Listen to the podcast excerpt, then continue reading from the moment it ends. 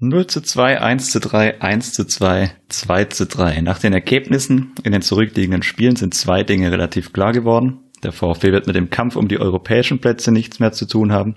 Aber auch für die Pessimisten unter uns herrscht kein Grund zur Panik mehr, denn der Klassenerhalt ist so gut wie sicher und nicht mehr in Gefahr.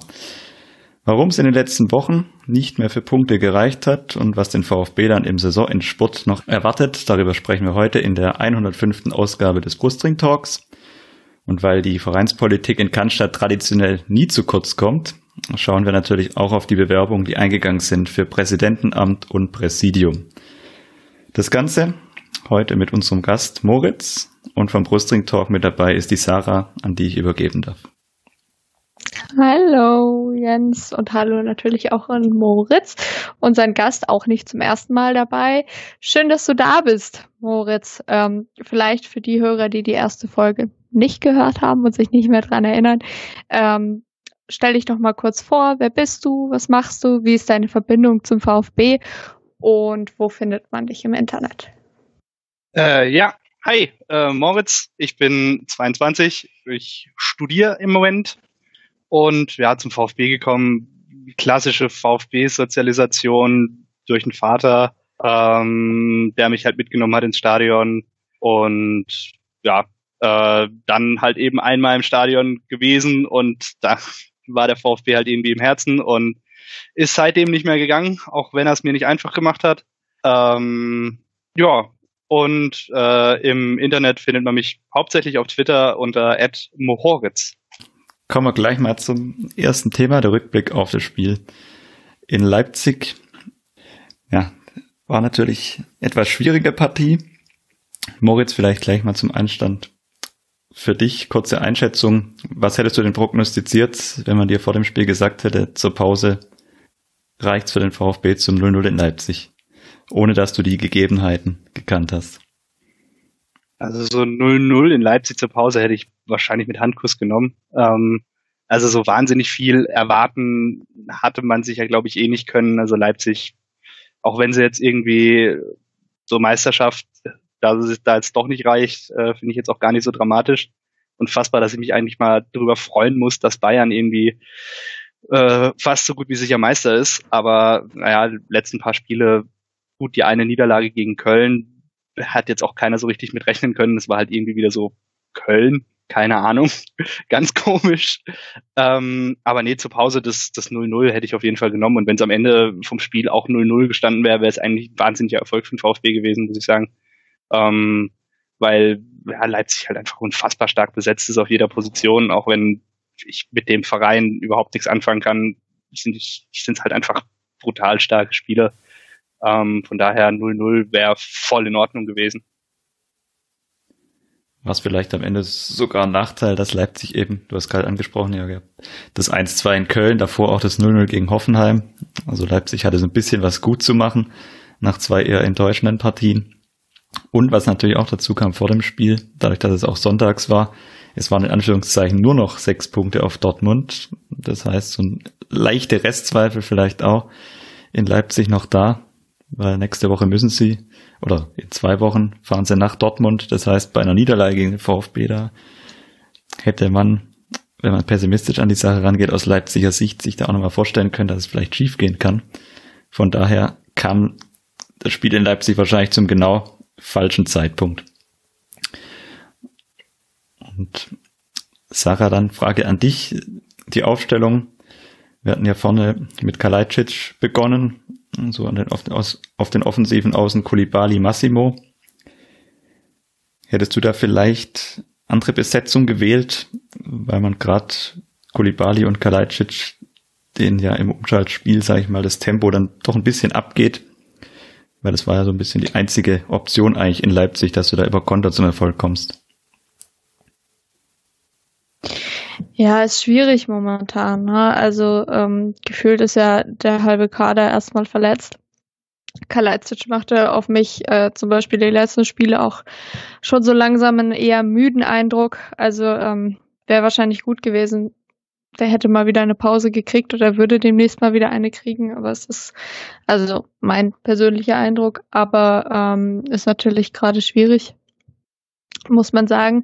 Ich habe den Eindruck, ähm, es wird momentan so ein bisschen ausprobiert. Ja, äh, es geht nicht mehr um viel. Der Klassenerhalt ist quasi sicher. Ähm, ich denke, das war auch so ein bisschen so ein kleines Experiment von Seiten Materazzos, eben auch äh, die jüngeren Spieler jetzt, ja, der ihnen ihre Spielpraxis zu geben. Ähm, von dem her fand ich es eigentlich gut. Ja, ich habe in Leipzig sowieso nicht mit einem Punkt gerechnet. Ich glaube, wenn du mit äh, Vollbesetzung und unserer besten Mannschaft äh, gespielt hättest, wäre da trotzdem wahrscheinlich nicht so viel zu holen gewesen. Von dem her fand ich das in Ordnung, dass da jetzt auch mal ein bisschen ja experimentiert wurde. Ich denke, okay, dafür werde ich jetzt wahrscheinlich auch irgendwie geköpft, aber ich denke, auf, selbst wenn es für einen Punkt gereicht hätte, auf den einen kommt es jetzt am Ende auch nicht an. Der eine Punkt bringt dich jetzt auch nicht nach Europa. Und äh, wie gesagt, der Klassenerhalt ist so gut wie sicher. Von dem her, ja. Oder was meinst du, Jens? Hättest du anders aufgestellt? Ja, also ein Spieler, der mir so ein bisschen die ganze Zeit im Kopf rumgeistert, den ich jetzt mal gern gesehen hätte von Anfang an, wäre sicher Cissé gewesen. Gerade für Kolibali. Ich glaube, auf den Außen ähnliche Spielertypen zumindest mal. Cissé, bisschen mehr Endgeschwindigkeit vielleicht.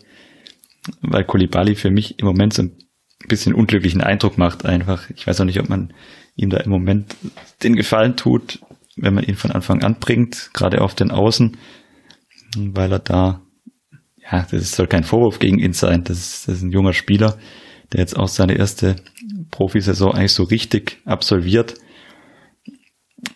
Letztendlich ist es eine schwierige Entscheidung und wahrscheinlich wäre das Spiel nicht anders ausgegangen. Nur ist es ein, ein Spieler, den ich, den ich einfach mal gern von Anfang an sehen würde. Das, das wäre dann meine, meine Einschätzung dazu und Kalajdzic, da gebe ich dir recht, du hast es gerade angesprochen, wirkt irgendwie für mich so ein bisschen an der Grenze. Also man hat es ja auch in den letzten, letzten Spielen immer wieder so mal den Eindruck, wenn ich es richtig im Kopf habe, es war, war in Union oder bei Union und auch gegen Wolfsburg. Gab es wieder auch so Szenen, wo du so das Gefühl hattest, da hält sich den Knöchel, hält sich die Schulter, irgendwas, irgendwas ist, kommt immer auf ihn zu, weil er da vorne natürlich auch nach seinen vielen Toren in den letzten Spielen natürlich anders wahrgenommen wird, auch von den Abwehrspielern natürlich auch anders angegangen wird. Und dass sein Körperbau ihm natürlich auch nicht unbedingt entgegenkommt. Und Verletzungshistorie hat er auch. Also wäre da vielleicht auch bei so einem Spiel in Leipzig, wo du vielleicht eh sagst, gut, da gehen wir im Zweifel sowieso als Verlierer vom Platz vielleicht auch die Chance gewesen, da mal dann wirklich was ganz Verrücktes auszuprobieren, was dir natürlich dann als Trainer auch wieder um die Ohren fliegt. Von daher ist es dann die erwartbare Mischung aus paar jungen Spieler und trotzdem so ein Grundgerüst natürlich noch drin lassen. Anderer Spieler in dem Zusammenhang, den wir da ansprechen müssen, der einen eher unglücklichen Auftritt hatte in Leipzig, ist Ahamada. Moritz, deine Einschätzung, nachdem es ja dann nach seinem Foul im Mittelfeld gelb gab, war da für dich schon klar, das könnte böse ausgehen? Oder wie war da dein, deine Einschätzung? Also nach der ersten Wiederholung habe ich mir schon fast gedacht, dass er sich nochmal angucken muss, weil es halt einfach offene Sohle aus Schienbein war. Äh, so der erste, der erste oder der erste Gedanke, der mir in den Kopf geschossen ist, war das Foul von Alfonso Davis. Ähm, im Bayern-Spiel gegen uns. Das ist halt eine ähnliche Situation vom Bein und von daher halt schon vertretbar rot. Äh, mit offener Sohle gegen das Schienbein, auch wenn es mit Sicherheit nicht mit Absicht war. War aber, ja, also es ist, ist schon eine rote Karte, muss ich sagen. Ähm, war jetzt halt eine unglückliche Situation für so einen jungen Kerl irgendwie. Jetzt auch nicht die wahnsinnige Erfahrung und schon gar nicht gegen, gegen so starke Mannschaften wie Leipzig. Also ich kann es ihm verzeihen und ich auf jeden Fall. Und er ist ein junger Typ und er wird sich da sicherlich auch noch machen. Ähm, aber so von dem, was man jetzt so in den letzten paar Spielen von ihm gesehen hat, hat er ja doch schon einen deutlich ruppigeren Spielstil, als ich eigentlich erwartet hatte. Äh, gegen Wolfsburg war ja, glaube ich, auch so, so eine Grätsche dabei, für die er dann Geld bekommen hat. Wo ich so paar Mal so leichte Santi-Assoziationen hatte, ähm, weil er halt einfach so einen körperlich robusten Spielstil hat. Aber ja, die Szene war eigentlich relativ klar für mich. Das war eigentlich schon eine rote Karte, einfach weil offene Sohle und ja, wenig Aussichten auf den Ball, auch wenn er das vielleicht in der Situation anders gesehen hat. war schon okay, dass der VAR da eingegriffen ist. Ja, ist ja vielleicht am Ende auch ganz sinnvoller Lerneffekt, gerade in so einer Saisonendphase, wo du im gesicherten Mittelfeld stehst. Wenn dir das da als junger Spieler passiert, dann kann es eher verschmerzen. Und ganz schön war ja auch die Reaktion der Mannschaft, fand ich zumindest, die da gleich auf ihn zugegangen sind, einzelne Spieler und ihm da jetzt auch keinen Vorwurf draus gemacht haben. Wird er noch lernen. Steht so ein bisschen im Kontrast zu, wie gesagt, schon relativ harte Zweikampfführung, die er teilweise hat. Im Gegensatz dazu sonst sehr elegante Ballbehandlung, Ballführung. Mal gespannt. Für mich ein sehr interessanter Spieler und ich hoffe, dass man die, oder die Kaufverpflichtung ist ja eh da. Von daher wird, wird er höchstwahrscheinlich von Juventus auch über den Sommer hinaus beim VfB bleiben. Und ich glaube, da können wir uns in den nächsten ein, zwei Jahren auf einen richtig interessanten Spieler freuen, der vielleicht so eine ähnliche Entwicklung wie Mangala durchmachen kann. Der ja auch relativ lange Anlaufzeit gebraucht hat, wenn man, wenn man so zurückblickt. Also wenn man überlegt, wie lange Mangala schon bei uns ist und seit wann er dann so richtig, richtig überzeugt. Das hat ja auch eine ganze, ganze Weile gedauert. Ja, total. Also keine Ahnung, gerade bei bei so Spielern wie also Armada und Cissé sind jetzt für mich irgendwie so die neuen Kulibali und Klimovic. Also Kulibali letztes Jahr irgendwie zwei Spiele gemacht in der zweiten Bundesliga. Äh, jetzt diese Saison 30, was mich total überrascht hat, als ich das gesehen habe, dass der tatsächlich 30 Spielen eingesetzt wurde. Ähm, Klimowitz ähnlich, sieben Spiele, zweite Liga, 25 jetzt in der ersten. Äh, das ist, glaube ich, wirklich so Teil des Konzepts, dass man die Spieler halt wirklich im ersten Jahr sehr, sehr langsam ranführt. Wobei bei Armada weiß ich jetzt gar nicht, wie sehr der in den, bei den Amateuren eingesetzt wurde. Ich glaube nicht so arg wie beispielsweise Kulibali oder Klimowitz. Ähm, aber ich glaube, dass halt eben genau Armada und CC Design dann die nächste Saison den Schritt nach vorne machen. Und ich sehe halt bei Armada auch unheimlich viel Potenzial. Also wenn man sich halt diese Highlight Reels aus der Zeit bei der Juventus Jugend anguckt, da sind echt teilweise richtig, richtig schöne Pässe dabei und ich finde diesen ruppigeren Spielstil jetzt nicht so schlecht. Äh, gefällt mir schon auch ganz gut, so einen Spieler zu haben. Von daher könnte das einen eventuellen Abgang im zentralen Mittelfeld zumindest auf lange Sicht kompensieren, wenn man da so einen hochveranlagten, talentierten Kerl wie Armada da hat. Und jetzt tut's halt auch nicht weh, ihm die Spielpraxis zu geben, dass er sich weiterentwickeln kann, weil die Saison, wie Sarah vorhin ja auch schon gesagt hat, mehr oder weniger eigentlich gelaufen ist. Also nach oben geht nichts mehr, nach unten geht nichts mehr. Und wenn wir jetzt am Endeffekt, äh, ob wir da jetzt irgendwie Zwölfter werden oder Neunter werden, ist eigentlich komplett egal. Gerade noch zu den talentierten Spielern, Sarah, vielleicht kleine Einschätzung von dir, während, während da gerade so Spieler wie Ahamada, sie sehe gerade so ein bisschen Opfer dieser allgemein positiven Entwicklung. Wir haben jetzt diese Saison viele junge Spieler, die den Durchbruch geschafft haben, dass da die Erwartungshaltung vielleicht zu früh einfach zu hoch formuliert ist. Ich kann gar nicht einschätzen, darüber habe ich mir tatsächlich vorhin schon Gedanken gemacht, ähm, auch unter anderem ähm, bei, ja, bei den Spielern, die du genannt hast, ähm, weil ich mich frage, ähm, wie groß da die Erwartungshaltung wirklich ist von außen ähm, und wie viel Druck man sich aber vielleicht als junger Spieler auch selber macht, wenn man das sieht. Ähm, und dass es deswegen vielleicht nach ein, zwei unglücklichen Spielen man dann schnell in so eine Negativspirale rutschen kann. Das kann ich nicht einschätzen. Ich kann nicht in die Spieler reingucken, ja, aber ähm, es kann schon sein, dass da vielleicht gar nicht bewusst, aber unbewusst so ein Druck schon auch entstehen kann. Ähm, und ich hoffe, dass das angemessen abgefedert und auch kommuniziert wird von Seiten des VfB, dass man, ähm, dass man da jetzt keine Weltwunder erwartet und dass man die Zeit bekommt oder ihnen die Zeit gibt, die sie brauchen. Ähm, aber so schätze ich sowohl Sven Mislintat als auch Materazzo eigentlich ein.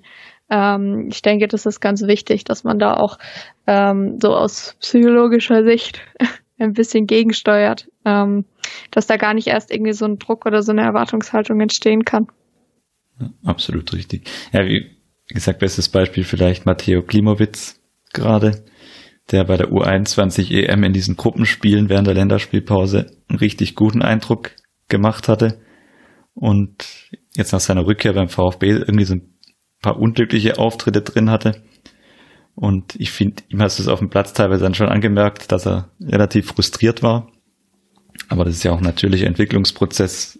Muss nur zurückdenken an Gonzales, der beim VfB auch schon ganz, ganz schwierige Phasen durchgemacht hat. Und das wäre halt einfach, oder da habe ich auch großes Zutrauen, wie du gerade gesagt hast, in Matarazzo, Misslintat, die da, glaubt, das Ganze doch mit viel Bedacht aufbauen und natürlich gerade in dieser Altersgruppe dieses Jahr auch ein paar schwierige Fälle in Anführungszeichen mit drin haben, wo es sicher viel individuelle Betreuung notwendig ist. Also ich denke da gerade an Eckloff, der diese Saison wahrscheinlich komplett verpassen wird. Den, dem wirst du auch irgendwie das Zutrauen in einer anderen Form geben müssen, dass er dann auch zeitnah wieder zurückkommen kann und eine Rolle spielen kann. Und anderer junger Spieler, der mir in Leipzig ganz gut gefallen hat, Roberto Massimo. Moritz, wie hast du ihn gesehen in Leipzig? Also er hat sich auf jeden Fall, finde ich, im Vergleich zu, zu den Einsätzen davor schon ein bisschen gesteigert. Ähm, er ist auf jeden Fall nicht mehr so ein krasser Unsicherheitsfaktor, äh, gerade defensiv, weil es jetzt, also die Saison ja dann doch schon öfters mal so gewesen, dass er halt, wie gesagt, vor allem wenn er defensiv mitarbeiten musste, halt relativ wackelig war. Ähm, und aber nach, also nach vorne macht er mir eigentlich einen ganz okayen Eindruck. Also ich weiß nicht, ob man von ihm jetzt auch die großen, das große Feuerwerk äh, auf rechts außen erwarten kann, aber hat für mich auf jeden Fall das Potenzial, auf jeden Fall ein solider Bundesligaspieler auf seiner Position zu werden. Und gerade defensiv, wenn er sich da noch steigert, wäre das super. Ich glaube auch, dass ähm, Mafropanos hinter ihm ganz gut tut, der halt eben gegebenenfalls auch mal Fehler ausbügeln kann, allein schon, weil er total schnell ist. Äh, das ist mir jetzt irgendwie auch wieder aufgefallen, wie schnell dieser, dieser Mafropanos eigentlich ist. Ähm, das tut, glaube ich, ganz gut, wenn der hinter einem spielt, wenn man, wenn man da als so, so, so junger Kerl wie Roberto Massimo eben da spielen muss. Das war jetzt ja gegen Wolfsburg vielleicht ein bisschen anders, weil er ja der Karasor reinrotiert ist und dann die Kette anders war. Ähm, ja, eben, äh, also er hat mir auf jeden Fall einen durchaus doch schon soliden Eindruck gemacht. Ähm, Gerade im Vergleich zu den letzten Spielen, beziehungsweise diese Saison war ja manchmal echt bei Massimo auch so, ja, das ist wahrscheinlich auch wieder Teil dieser Entwicklung, dass da halt eben auch einfach Spiele dabei waren, die man halt einfach abschreiben kann aus Sicht von Roberto Massimo, aber er macht sich da auf jeden Fall und er macht zum Beispiel auch mittlerweile einen deutlich robusteren Eindruck, Zweikampfführung angeht. Ähm, ja, also ich glaube, der hat auch noch das Potenzial, sich um einiges zu steigern und ist, glaube ich, auch fleißig dabei. Und war tatsächlich gegen Leipzig an den einzigen beiden Halbchancen, so wenn man sie so bezeichnen will, beteiligt. Die eine Hereingabe auf Kalajdzic, die der verpasst und die, die Flanke von Kulibali, wo er dann selbst verpasst. Das sagt dann auch alles aus über die Offensivleistung in Leipzig. Da ging nämlich auf gut Deutsch gesagt gar nichts, kein Schuss aufs Tor. Das ist dann auch absolut, absolute Rarität. Im Gegensatz dazu, gerade die erste Halbzeit, vor allem auch nach dem Platzverweis, hat die Mannschaft äh, das Spiel meiner Meinung nach ganz gut angenommen, hat sich wirklich darauf fokussiert, was möglich war, und zwar eigentlich im eigenen Strafraum zu verteidigen. Sarah, wie, wie hast du es gesehen? bisschen faszinierend ist es dann auch, dass die Mannschaft 45 Minuten da eigentlich von Leipzig gar nichts zugelassen hat. Ja, total. Also ich muss sagen, ich war echt auch beeindruckt. Natürlich äh, muss man hier auch ganz besonders Gregor Kobel rausheben. Ich denke, das hätten wir sowieso noch getan. Ähm, aber auch defensiv äh, brutal. Also die, die Dreierkette hat das so stark gemacht, was hätte ich nicht gedacht, hat ja wirklich gar nichts zugelassen. Ähm, und die letzten Jahre war der VfB vielleicht für vieles bekannt, aber selten für eine herausragende Defensivleistung. Ähm, aber jetzt gegen Leipzig fand ich es echt richtig stark, muss ich sagen. Also ähm, alle und natürlich ganz besonders Gregor Kobel, muss man auch sagen, der dann in der einen oder anderen Situation doch echt auch nochmal gerettet hat. Und dann nach, ja, wie gesagt, guter erster Halbzeit, was das Verteidigen angeht, dann leider die 46. Minute quasi Spiel war noch nicht wieder angepfiffen, richtig gefühlt. Da war es dann schon passiert, 0-1 für Leipzig. Moritz, weiß nicht, wie es du gesehen hast, aber gefühlt nicht zum ersten Mal passiert. Gegen Dortmund vor wenigen Wochen war es ja ähnlich nach der Pause. Ja, ähm, das ist ja aber auch so ein VfB-Schlendrian, den wir irgendwoher auch kennen. Es war ja schon immer irgendwie, also gefühlt kriegt der VfB immer in der 46. Minute ein Tor. Ähm, nee, aber ja, es tut mir ein bisschen schwer, aber verdient war es ja eigentlich schon nach der, nach der ersten Hälfte, wo ja Leipzig auch schon so drückend überlegen war und der VfB sich wirklich nur aufs Verteidigen beschränkt hat, was ja auch irgendwie klar ist, wenn du so früh in Unterzahl gegen so eine Mannschaft spielen musst. Also ich glaube, das hätte dann, wäre dann auch deutlich mal, oder hätte deutlich anders ausgesehen, wenn man halt eben als Gegner nicht RB Leipzig gehabt hätte, sondern halt eben irgendwie Augsburg oder so, man, hätte man sich dann nicht mehr so hinten reingestellt. Von daher war es irgendwie abzusehen, dass Leipzig zu, zu, zu Hochkarätern kommen wird. Ähm, dass es jetzt halt dann direkt so nach der, nach der, äh, nach der Halbzeit direkt kommt, ist, glaube ich, ähm, gar nicht, würde man jetzt sagen, äh, unglücklich oder bitter. Ähm, aber naja. Uff, verbotenes Wort. Äh. ja, um das, um da gleich anzuknüpfen, das war natürlich wahnsinnig bitter, ja. Ja, weil du, weil du dich gerade, gerade, also zumindest ich, ich kann jetzt nur für mich sprechen, ich war gerade so richtig nach der ersten Halbzeit so ein Stück weit heiß gelaufen, so nach dem Motto, ja, jetzt nochmal zwei, zweite Halbzeit genauso konzentriert verteidigen und Leipzig nerven und am Ende mit einem ganz unspektakulären 0-0 Nagelsmann ein bisschen nerven und da rausgehen. Dann gleich die erste, gleich die erste Aktion, das Gegentor, das war natürlich wahnsinnig unnötig. Und jetzt habe ich beide Wörter benutzt. Wunderbar. Und ich fand. Sag doch vielleicht noch, dass man gegen Leipzig nicht gewinnen muss. Das, das, da ist was Wahres dran, aber das sagen wir. Wird hier nicht ausgesprochen. ich glaube, ich werde rausgeschnitten heute. hier wird gar nichts rausgeschnitten, wir sind total transparent. Und die, die, die schönste Reaktion war eigentlich auf das 01 wieder, fand ich wieder mal von, von Gregor Kobel, dem du einfach da hinten anmerkst, der hatte richtig, auch richtig Bock, genau wie ich, dass man das nochmal 45 Minuten so durchzieht. Und der war richtig, ich glaube, der war richtig angefressen nach der Szene. Zumindest wenn ich seinen Blick und seine Reaktion drauf gedeutet habe weil ihm da auch natürlich so ein bisschen seine Mission wahrscheinlich zunichte gemacht wurde, dass er da in Leipzig ohne Gegentor rausgeht. Dann, ja, in der zweiten Halbzeit dann natürlich Leipzig dann schon nochmal deutlicher überlegen und auch mit größeren Chancen. Das Ganze gekrönt dann von einem etwas vermeidbaren Fall von Mafropanus. Glaube, da muss man nicht groß diskutieren. Sarah, ich weiß nicht, klares Foul. Also einfach total ja, unnötig, da wieder das Wort wieder definitiv. zu bemühen. Ja, absolut. Das hätte wirklich nicht sein müssen. Aber passi also passiert. Ja, klassischer Mafropanus, das Gefühl habe ich auch. Er entwickelt sich so nach und nach und nach zum nächsten Santi, habe ich das Gefühl. Ja, äh, unnötig, aber ja, mein Gott. Pa passiert halt mal. Also ich mache ihm da jetzt keinen riesen Vorwurf drauf. War unnötig, war blöd, weiß er, glaube ich, selber gut ist. Aber am Ende vielleicht, vielleicht auch so ein bisschen typisch, wenn du dann so wirklich 110 Prozent dich da aufs Verteidigen konzentrierst über 90 Minuten und quasi nichts anderes machst, weil du nie den Ball hast.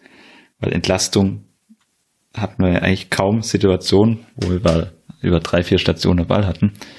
Und dann ist es wahrscheinlich fast logisch, dass du irgendwann einfach mal so einen einfachen Fehler auch einstreust, weil du es gar nicht anders, ja, über 90 Minuten kannst du halt gegen so eine Mannschaft dann, wenn du quasi der eigene Strafraum nicht verlässt, das nicht konsequent wegverteidigen. Das kann dann funktionieren, wenn die einen schlechten Tag haben, aber Leipzig war ja auch jetzt nicht unbedingt schlecht drauf an dem Tag. Aber jetzt zu dem Spieler, den wir gerade schon mal ein, zwei Mal angesprochen hatten, Gregor Kobel. Ich glaube, das war wirklich fast schon eine zu gute Leistung für so ein Sonntags-Einzelspiel.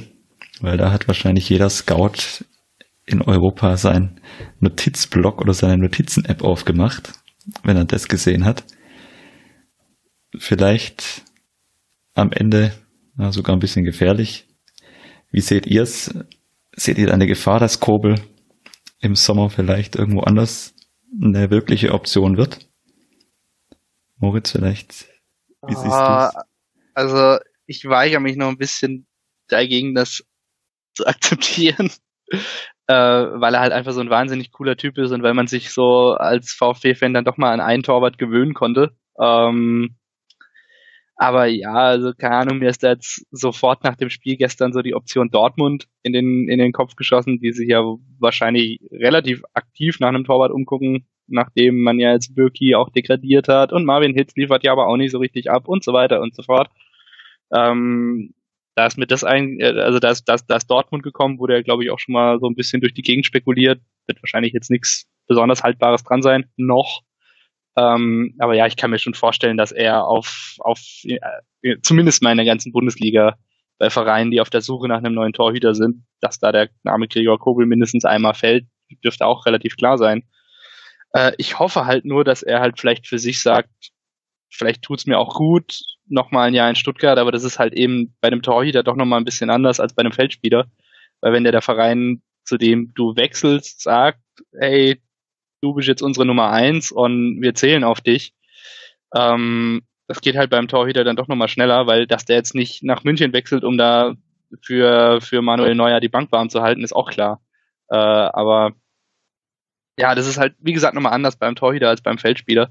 Da committet man sich ja auch früher und mehr auf eine Person. Von daher, ich kann es mir schon irgendwie vorstellen, will aber noch nicht so richtig dran glauben und denke, vermute, hoffe auch mal, dass Gregor Kobel sagt, so eine Saison im vollen Neckarstadion hätte ich wirklich nochmal Bock drauf.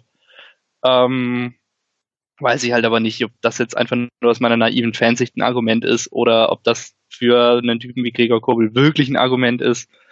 Ähm, ja, steht, glaube ich, noch so ein bisschen in den Sternen, äh, um die nächste Phrase zu bemühen. Äh, aber also vorstellbar ist es definitiv. Vielleicht am Ende. Meint ihr nicht, er hätte in Hoffenheim auch mehr verdient als bei uns?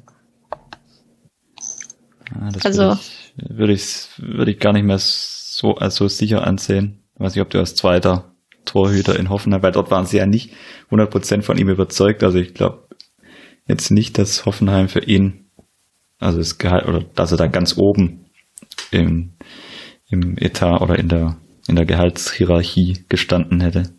Ja, ich glaube, Hoffenheim wäre auch nochmal eine andere Situation gewesen. Also äh, musste ich dann halt doch als, als junger Kerl überlegen, der also Kobel ist ja auch halt einfach noch 23, äh, war zu dem Zeitpunkt 22, ob du dich dann, ob du da dann sagst, okay, ich gehe zurück nach Hoffenheim mit der Möglichkeit, Stamm zu spielen, aber halt eben auch mit der Möglichkeit, mindestens ein Jahr hinter Baumann auf der Bank zu hocken, oder gehe ich zu Stuttgart, wo ich eine, ähm, wo ich gesetzt bin im Tor ähm, da wäre, glaube ich, Geld erstmal zweitrangig. Aber wenn jetzt, wie gesagt, wirklich, was weiß denn ich, ein Borussia Dortmund oder ein Verein dieser Größenordnung kommt und sagt, hey, wir holen dich und du spielst bei uns und du bist jetzt unsere Nummer eins, ähm, dann ist das, glaube ich, doch nochmal anders. Äh, da geht es dann auch vielleicht, wahrscheinlich, möglicherweise gar nicht mal so ums Geld, sondern eher um die Perspektive. Äh, und wenn mir jetzt als junger Torhüter halt jemand sagt, hey, wir spielen mindestens mal Europa League, vielleicht sogar Champions League und wir wollen dich als unsere Nummer eins,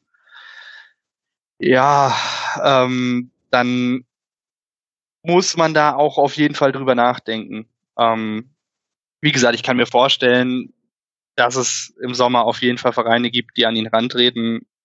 Weiß halt aber nicht, ob er, also da muss, glaube ich, schon vieles passen, dass er Stuttgart dafür verlässt, aber ich kann mir halt vorstellen, dass es Situationen, Vereine gibt, wo halt eben genau das passt, dass er sagt, hey, ich war eine schöne Zeit, aber ist jetzt einfach für meine Karriereentwicklung besser, wenn ich zu Verein XY gehe. Vielleicht im Rückblick gar nicht so ungeschickt, dass man ihn damals einen Vierjahresvertrag, wenn ich richtig informiert bin, also einen Vierjahresvertrag unterschrieben hat, kannst du ihm vielleicht so dieses Instrument, quasi wir dehnen den Vertrag aus bis 2025, der aktuelle läuft ja bis 2024, und dann gibt's vielleicht nochmal ein paar hunderttausend Euro mehr im Jahr und die Kapitänsbinde dann nächste Saison dazu, dann hast du vielleicht auch nochmal so Argumente, um die nächste Saison oder vielleicht die nächsten ein, zwei Jahre ihn hier zu behalten. Aber das ist, ja, wie gesagt, die Gefahr sehe ich durchaus auch, weil es gibt leider in der Bundesliga, wie du gesagt hast, Moritz, halt viele Vereine, wo die Torhüterposition vielleicht nicht 100% glücklich besetzt ist. Dortmund und äh, auch der Gegner von Sonntag würde ich da fast noch mit reinzählen. Also auch Leipzig wird sich sicher perspektivisch vielleicht jetzt auch mit neuem Trainer dann ab Sommer überlegen, ob da vielleicht auch eine andere Lösung auf der Torhüterposition eine Option sein könnte. Also das könnte wahrscheinlich gefährlich werden. Hoffen wir einfach mal, dass die Gründe, warum er ja damals nach Stuttgart auch dann letztendlich nach seiner Leihe gewechselt ist, weil es ihm hier ganz gut gefallen hat. Und die Mannschaft, die eigentlich recht harmonisch wirkt, dass das hilft, um ihn am Ende trotz solch guter Leistung wie am Sonntag hier zu behalten. Weil das wäre, glaube fast einer der wichtigsten. Oder das ist, glaube, so im, im Innenverhältnis der Mannschaft, wenn Castro da noch weggeht, fast einer der wichtigsten. Und wenn es weiter Geisterspiele gibt, ist er sowieso essentiell, weil seine Kommandos, die sind, ist die Mannschaft wahrscheinlich schon so gewöhnt, dass die da ohne das gar nicht mehr auskommen würden. Also wenn da mal wieder Zuschauer im Stadion sind, dann hört es ja gar niemand mehr. Das, das wird eine Riesenumstellung. Kurzer Übergang zu so einem kleinen Zwischenfazit der Spiele, die ich auch am Anfang ja schon angesprochen hatte. Wir hatten ja jetzt Union, Wolfsburg, Leipzig, davor noch Dortmund, wo es keinen Sieg gab. Wenig überraschend, muss man am Ende sagen, weil natürlich einfach viele Spieler fehlen im Moment. Und das merkt man auch einfach an, dass es dann in der Masse nicht mehr zu kompensieren ist. Weiterer Punkt, und da vielleicht, Sarah, deine Einschätzung so ein bisschen sind wir auf dem Boden der Tatsachen angekommen, auch nach der bis dahin recht gut verlaufenden Rückrunde. Und jetzt haben wir auch so ein bisschen das Gefühl, die Unbeschwertheit ist auch so ein Stück weit einfach durch diese ganzen Umstände verloren gegangen. Täuscht mich der Eindruck oder würdest du es ähnlich sehen?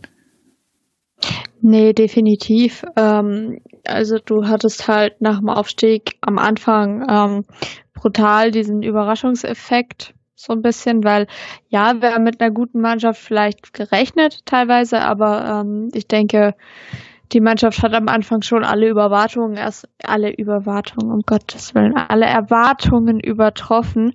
Ähm, und wir hatten so Spaß mit der Mannschaft ähm, in, in, der Hinrunde vor allem, muss man auch sagen.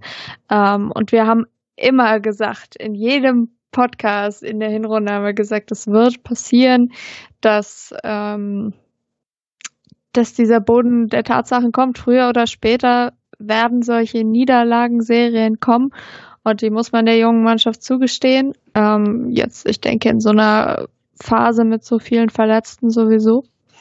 Ähm, hinzu kommt, und das ist jetzt nur meine persönliche Meinung, aber ähm, gerade bei Spielern wie Klimovic, Kulibali oder sowas ähm, kommt vielleicht noch der Aspekt dazu, den wir vorhin besprochen haben, ähm, zum Thema Druck bei jungen Spielern, der vielleicht, wie gesagt, wahrscheinlich vielleicht gar nicht von extern irgendwie gemacht wird, aber den man sich vielleicht auch selber macht. Ähm, bei Klimovic zum Beispiel kann ich mir auch vorstellen, da hat es äh, ein paar Mal ja echt wirklich auch unglücklich nicht geklappt mit dem ersten Tor und ähm, dass man sich dann als Spieler immer mehr Druck macht und dann läuft's immer weniger, kann ich mir auch vorstellen. Und ähm, oder wenn du dich als junger Spieler ärgerst, jetzt lief's mal nicht so, dass du dann halt schnell da irgendwie in, in was abrutschst und ähm, jetzt hattest du halt gerade diese super ungünstige Gesamtsituation mit A starken Gegnern, ähm, B viel Verletzungspech und C auch einfach teilweise vielleicht Pech, individuelles Pech von manchen Spielern ähm, in manchen Spielen oder auch einfach mal individuell schlechte Leistungen. Ähm, und man weiß ja nie, wie der einzelne Spieler dann für sich auch damit umgeht und wie auch intern damit umgegangen wird und sowas. Ähm, deswegen, ja, es ist jetzt wahrscheinlich wirklich äh, diese Anfangseuphorie ist irgendwie verflogen die Erwartungen wurden dadurch leider höher, als man das vielleicht wollte. Ähm, ganz unbewusst. Ich denke bei der Mannschaft selber, bei den Verantwortlichen und auch bei uns Fans. Und wenn wir uns noch so oft sagen, wir wollen nicht nach Europa und so weiter und so fort. Aber natürlich werden Erwartungen gesteigert. Und damit meine ich nicht, dass jetzt irgendwie die komplette also alle Fans jetzt erwarten, dass man nächstes Jahr Champions League spielt oder Europa League oder sonstiges, sondern klar, wenn du viele gute Spiele siehst und eine Mannschaft, die Spaß macht, dann ärgerst du dich plötzlich über Niederlagen noch viel mehr und über schlechte Leistungen noch viel mehr. Ähm, ist auch klar. Und dadurch warst du halt auf so einer Euphorie und Halbwelle und es hat einfach mal wieder Spaß gemacht und es macht auch, finde ich, ähm, immer noch Spaß.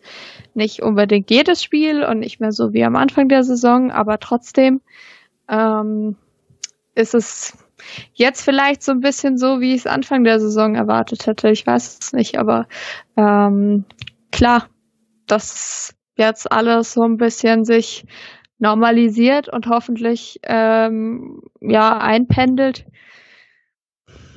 war abzusehen, ist natürlich trotzdem nicht mehr so schön wie zu Beginn der Saison, aber ich denke immer noch, also mir macht es trotzdem noch Spaß. Ich weiß nicht, wie ihr das seht. Ja, man muss sich, glaube ich, auch immer so ein bisschen vor Augen führen, dass der Unterschied ja jetzt, wenn du gerade mal zur Hinrunde jetzt diesen Ausschnitt nimmst, Union, Wolfsburg, Leipzig, Dortmund, klammern wir mal ein bisschen aus, dann ist ja der Unterschied gar nicht so groß. Ich erinnere mich an das Spiel gegen Union in der Hinrunde. Das war ja eigentlich ein fürchterlicher Auftritt. Da lag es ja 0-2 hinten. Hat Union, ich glaube in der 81. das, das 2-0 damals gemacht. Das sah dann eher weniger danach aus, dass noch was geht. Dann kam dieses relativ furiose Comeback noch zum Schluss. Jetzt hast du in Berlin 1-2 verloren, was jetzt auch wahrlich keine Schande ist, auch wenn du immer mit Bedacht, wie wir in Berlin und auch in der ersten Halbzeit gespielt haben, dann eigentlich nach der Pause ja auch gut zurückgekommen sind, wenn Julinov oder am Ende bei einer anderen Szene eine Szene besser abgeschlossen wird, spielst du vielleicht auch 2-2 und ja, Wolfsburg und Leipzig, ich glaube, da ähneln sich die Auftritte relativ stark, jetzt ob Hinrunde oder, oder Rückrunde. Du hattest schon in Wolfsburg in der Hinrunde dieses relativ komische, typische Auswärtsspiel in Wolfsburg, wo du dann 1-0 verloren hast durch diesen Flipper, Freistoß von Precalo und den nicht gegebenen Elfmeter vorne. Diesmal hast du den Elfmeter bekommen, hast ihn dann verschossen in der Rückrunde. Und Leipzig war eigentlich auch ähnlich, da hast du in der Hinrunde 0-1 daheim verloren, Elfmeter Forsberg, in der Rückrunde auch Elfmeter Forsberg. In der Hinrunde hat er ihn verschossen, in der Rückrunde hat er getroffen. Damals 0-1, jetzt 0-2. Vielleicht ist es dann auch so ein bisschen die, sind es diese relativ furiosen Auftritte aus der Hinrunde, die dann einfach so ein bisschen in dieser Phase überlagert haben. Weil das halt dieses 5-1 in Dortmund, das bleibt natürlich in Erinnerung, wo dann auch gerade Klimowitz, Kulibali ja wahnsinnig aufgedreht haben an dem Tag. Jetzt hast du erstens diese ganzen Spieler, die dort auch damals das Ganze vorangetrieben haben, die sind alle verletzt. Gonzales, Silas, auch ein Sosa. Und das macht sich natürlich einfach bemerkbar. Aber ich glaube, den großen Unterschied, wie gesagt, den sehe ich persönlich nicht. Und wir hatten es ja vorher schon auch ein, zwei Mal angesprochen. Du siehst natürlich einfach, dass einige Spieler gerade auch so ein bisschen kräftemäßig am Ende sind was heißt am Ende, aber zumindest merkt man ihn an, jetzt auch gerade nach der englischen Woche. Kalajdzic hat jetzt eigentlich immer durch, oder hat jetzt immer von Beginn an gespielt und fast durchgespielt. Das siehst du dann, dann auch irgendwann. Castro und Kulibali mussten jetzt in Leipzig auch angeschlagen dann raus. Also hast du quasi an einem um ein Spiel herum wieder die Davi vor dem Spiel verletzungsbedingt musste passen. Und die anderen zwei, da hat man jetzt nichts mehr gehört. Also ich glaube, da wird nichts Langwieriges draus werden. Verletzungs- oder angeschlagen mussten sie trotzdem vom Platz.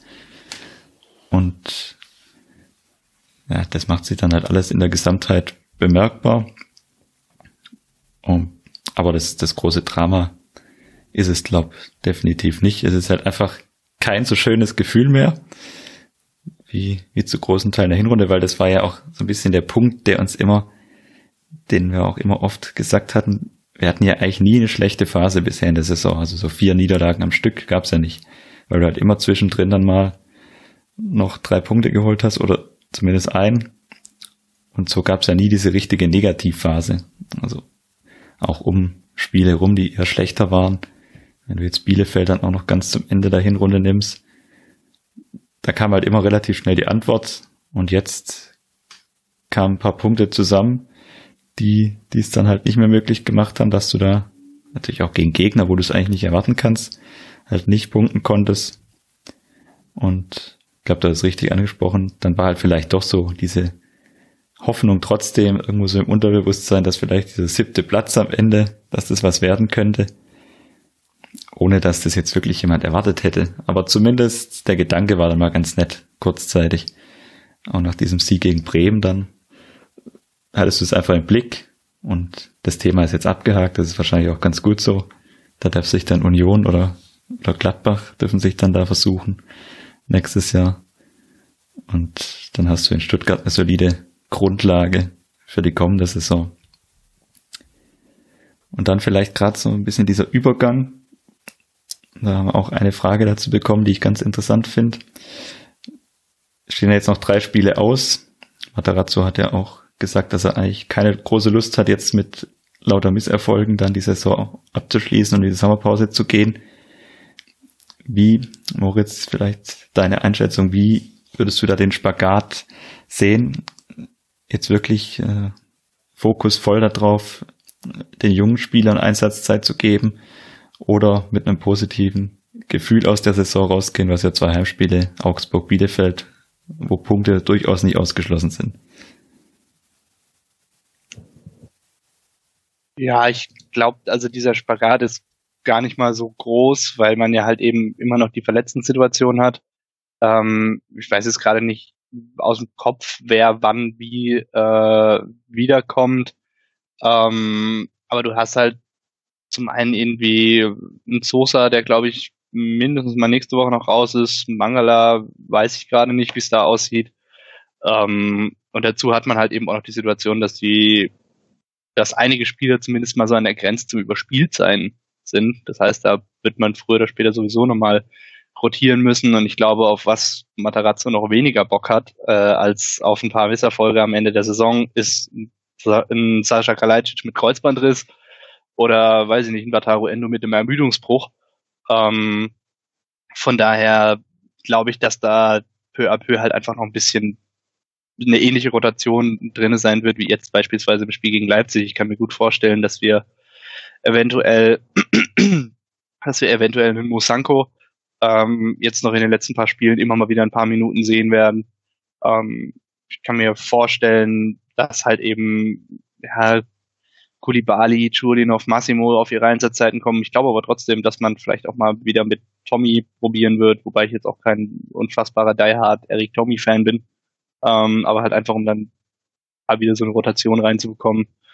Ähm, wie gesagt, ich glaube, dieses, diese Frage beantwortet sich relativ von selbst, wenn man drauf guckt, was man für eine Verletztenliste hat. Und man ist jetzt auch nicht in der Situation, dass man da jemanden, weil es um alles geht, früher reinwerfen muss, als er, als er bereit wäre. Also man kann den Spielern, je nachdem, wann sie wiederkommen, halt eben auch noch sagen, okay, wir geben euch jetzt halt mal noch eine Woche länger, ähm, um halt sicher zu gehen, dass da jetzt keine Verletzung wieder aufbricht. Also glaube ich, dass das, ja, wie ich jetzt irgendwie schon zweimal gesagt habe, ähm, dass ich das von selbst regeln wird, allein schon, weil man halt eben nichts oder weil man so vorsichtig wie möglich mit den verletzten Spielern umgehen möchte.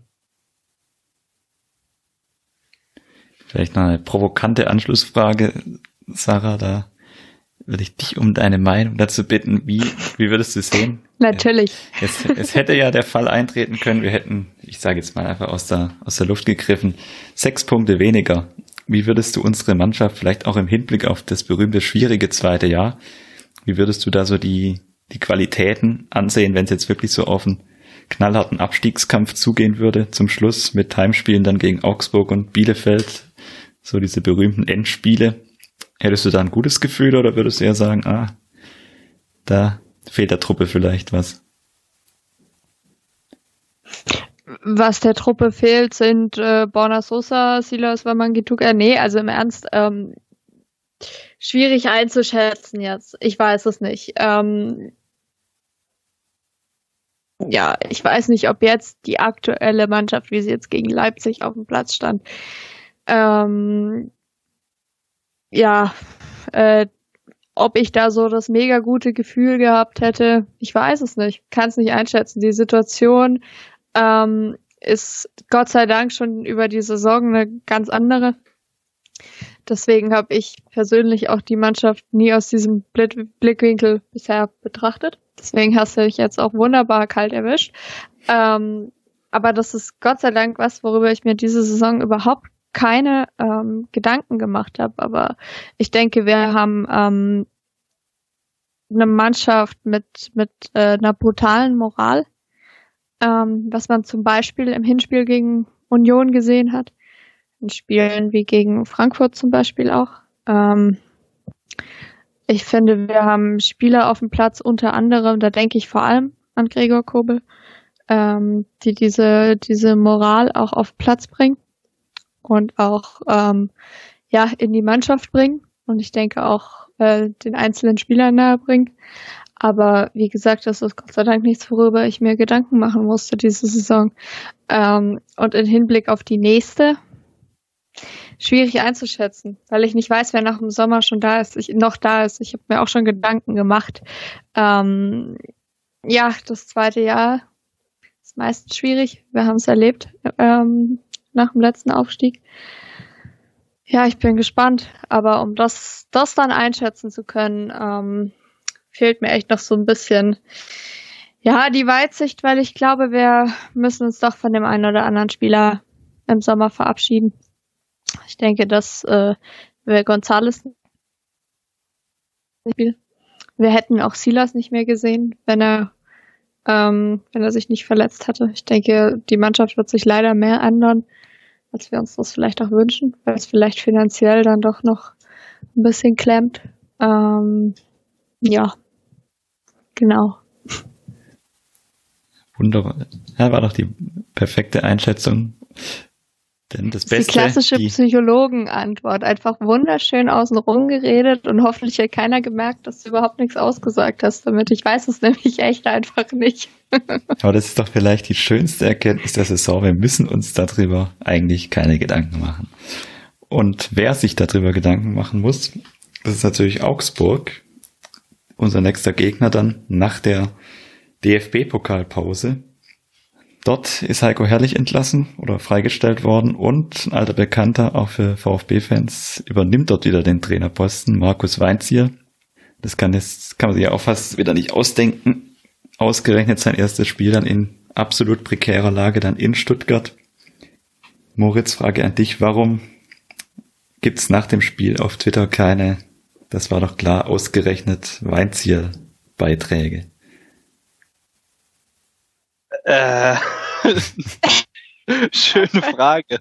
ähm, ja, also, oh, keine Ahnung. Also, weil Augsburg irgendwie, ich kann mir nicht so richtig vorstellen, wie, wie Augsburg den VfB großartig gefährlich werden kann, weil ich meine, die lagen nach 45 Minuten gegen Köln 3 zu 2 zurück und Köln wird von Friedhelm Funkel trainiert. Ähm, und Köln hat jetzt auch in den letzten, in den letzten Partien auch nicht dass die Sterne vom Himmel gespielt, äh, noch weniger als als der VfB, auch wenn sie gegen, auch wenn sie jetzt eben hintereinander gewonnen haben, was auch keiner so richtig erklären kann, aber es ist halt Köln, keine Ahnung. Ähm, nee, äh, ja, Markus Weinziel hat in Stuttgart eindrucksvoll bewiesen, dass er kein Feuerwehrmann ist.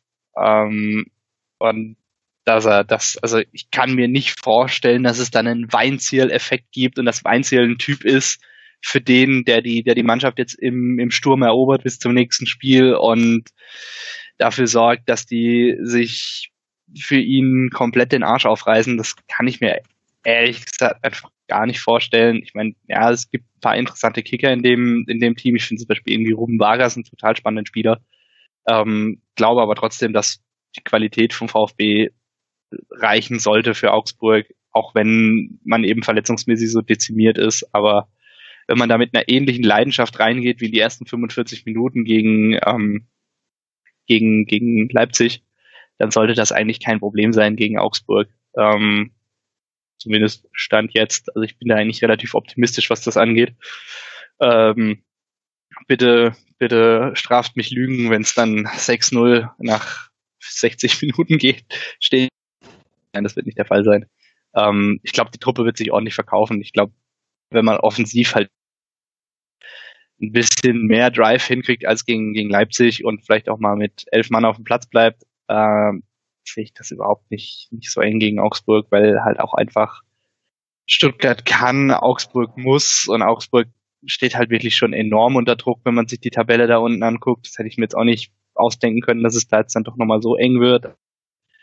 Theoretisch Hertha, Hertha Augsburg wird schon eng, aber na, Köln ist auf dem aufsteigenden Ast. Bielefeld hat jetzt mal mit Ausnahme vom letzten Spiel auch schon lange nicht mehr verloren, seitdem Kramer, Krämer, wie auch immer der Trainer ist. Bremen ist irgendwie komplett durch im Moment.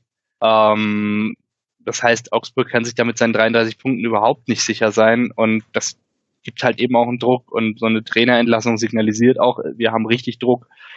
Äh, ja, ich glaube nicht, dass da jetzt der große Weinziel-Effekt eintritt und Augsburg uns auf einmal komplett überrollt. Ähm, dafür ist auch Weinziel einfach nicht der Typ. Also mit, wenn jetzt nicht wirklich was komplett Unvorhergesehenes passiert, sehe ich da die Chancen schon ganz klar auf, äh, auf unserer Seite. Allem da der Druck für Augsburg nicht wirklich geringer wird, wenn du bedenkst, dass die am letzten Spieltag nach München fahren. Das heißt, die können das Spiel eigentlich gedanklich fast rausstreichen, auch wenn Mainz jetzt gegen Bayern gewonnen hat, aber am letzten Spieltag wird Bayern da jetzt wahrscheinlich keine Schützenhilfe leisten. Wollen. Ich wollte gerade sagen, also ich habe gehört, man kann durchaus am letzten Spieltag in München gewinnen. Das Sogar als ist, Das ist absolut richtig, ja. Da, da muss ich dir natürlich sofort recht geben, aber wenn ich das Spiel aus Selbstschutzgründen aus meinem Gedächtnis versuche zu verdrängen, weil ich immer daran erinnert wird, was dann gefolgt ist. Aber das ist natürlich absolut ja, recht. Ja, nicht wichtig. ja, aber ja, wie Moritz, wie du gesagt hast, also das, das Spiel hat zumindest für mich durch den Trainerwechsel jetzt nochmal so ein bisschen, man freut sich auf das Spiel nach der Pokalpause, zumindest geht's mir so. Weil irgendwie ist da jetzt nochmal ein neuer Reiz drin, finde ich zumindest.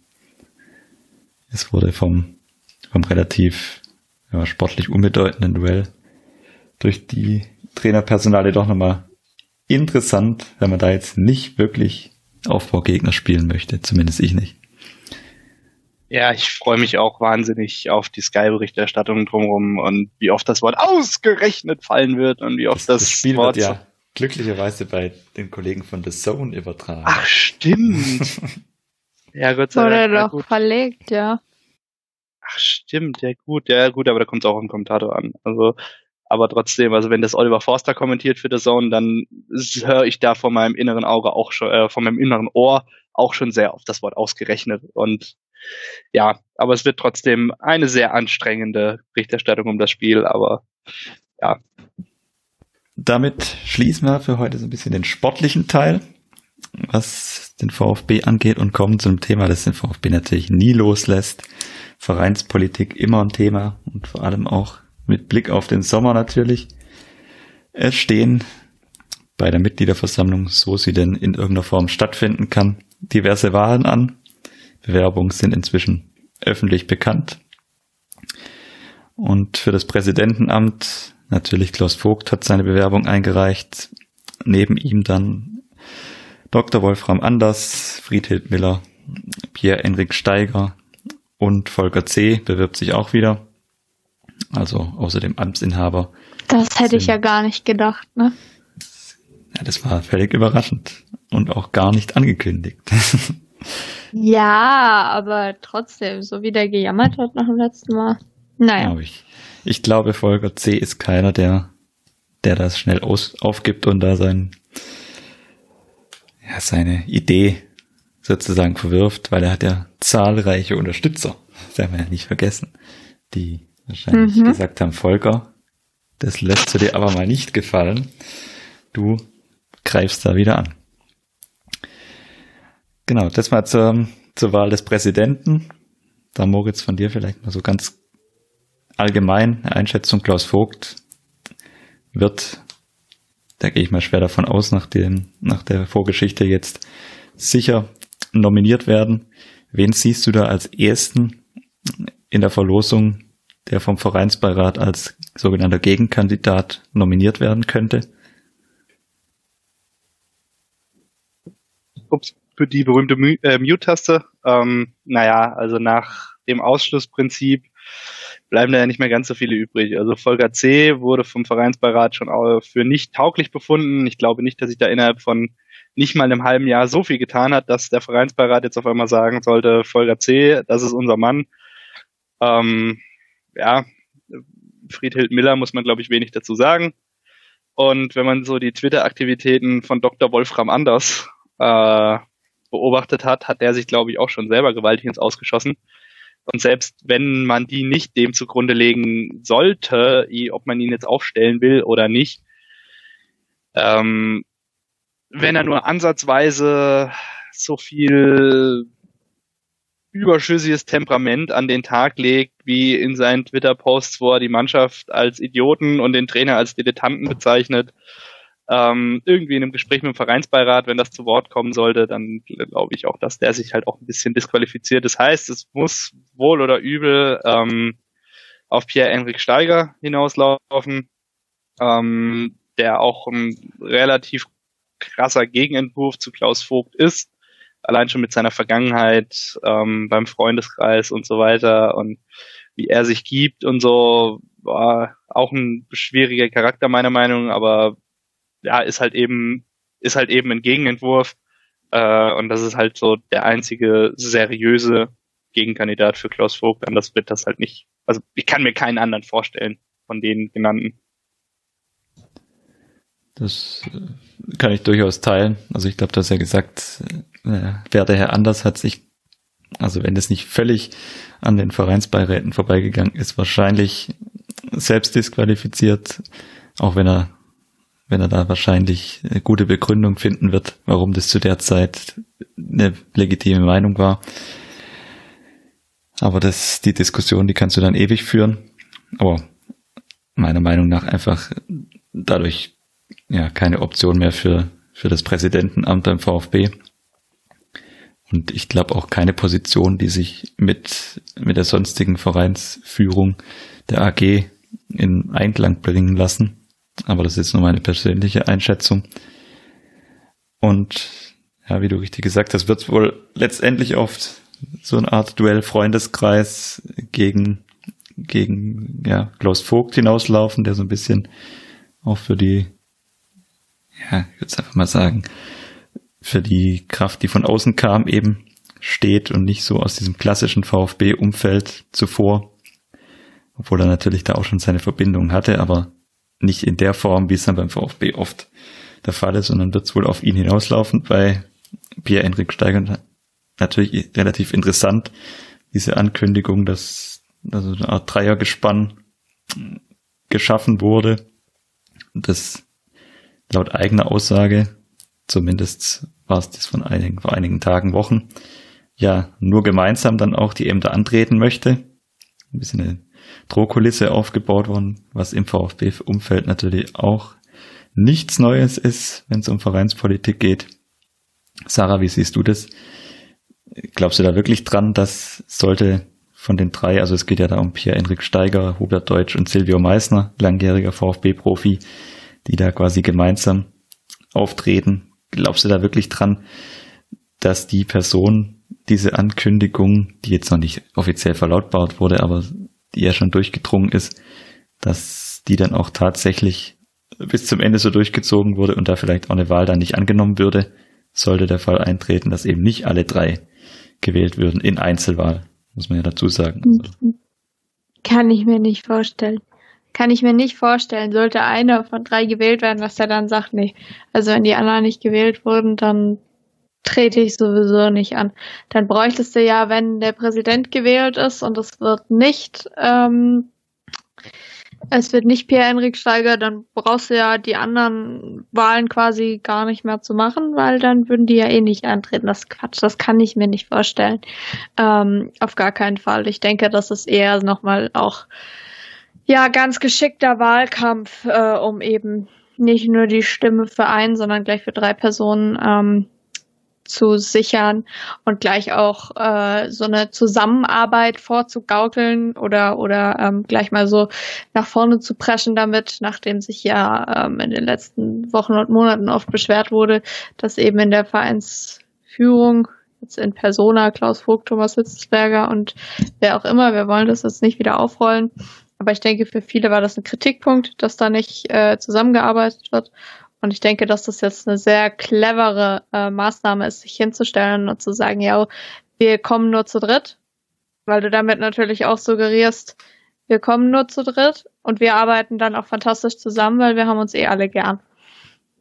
Und ich denke, für die Zielgruppe an Mitgliedern, jetzt muss ich aufpassen, was ich sage, ähm, die dieses Dreiergespann anspricht, äh, vornehmlich Personen, die meinen, ein VfB-Präsident oder Funktionär müsste unbedingt äh, Sportkompetenzen haben oder ich glaube, jeder weiß, was für eine Art von Zielgruppe ich meine ähm, die ja durchaus genauso ihre Berechtigung hat und genauso ihre Stimme hat und äh, genauso Mitglieder sind. Ähm, ich glaube, für die ist das super, ja. Du hast einen Silvio Meister mit drinne.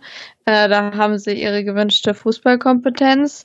Du gaukelst gleich dieses, wir ziehen das nur zusammen durch ähm, vor. Das ist den Freundeskreis ähm, im Hintergrund. Deswegen denke ich auch, dass ähm, jetzt bezogen auf das Präsidentenamt, äh, Pierre-Henrik Steiger der einzige ist, der vielleicht eine Chance haben könnte gegen Klaus Vogt, insofern die beiden aufgestellt werden. Ähm, ja, ich denke, dass es jetzt schon, bevor irgendwer von denen überhaupt aufgestellt wird, sehr kluger Wahlkampf.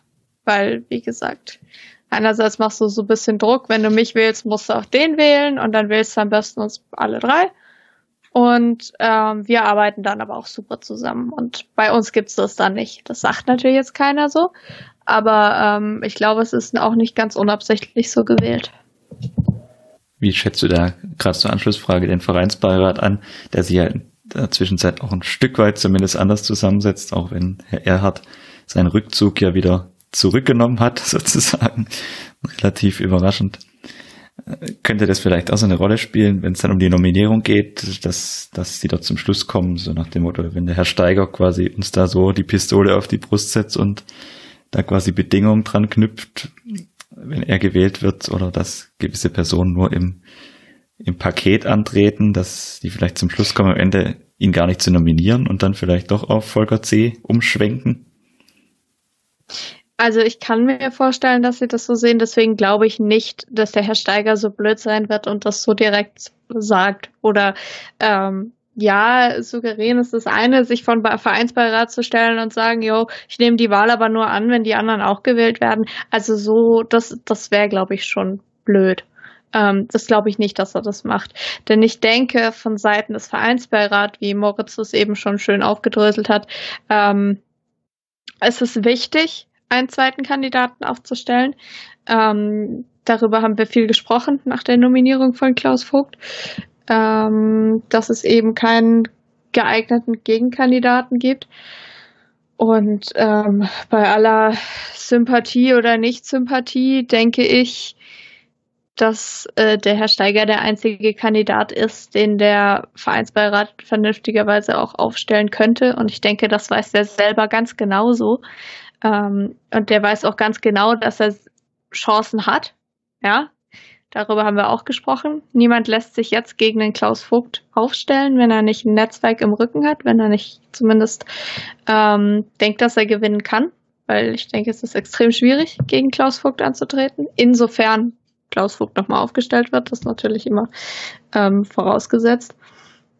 Und ähm, ich denke, es ist dem Vereinsbeirat wichtig, ist mein Gefühl, jetzt auch wirklich noch einen zweiten Kandidaten aufzustellen und auch so einen sehr gegenteiligen Kandidaten aufzustellen, nicht wie bei Vogt gegen Riedmüller, ähm, die wir natürlich alle beide super fanden und die ich auch immer noch beide sehr super finde, aber ähm, du hast eben auch einen nicht zu vernachlässigenden Anteil an Mitgliedern, ähm, die sich vielleicht durch einen Herr Steiger mehr repräsentiert fühlen würden als durch einen Klaus Vogt.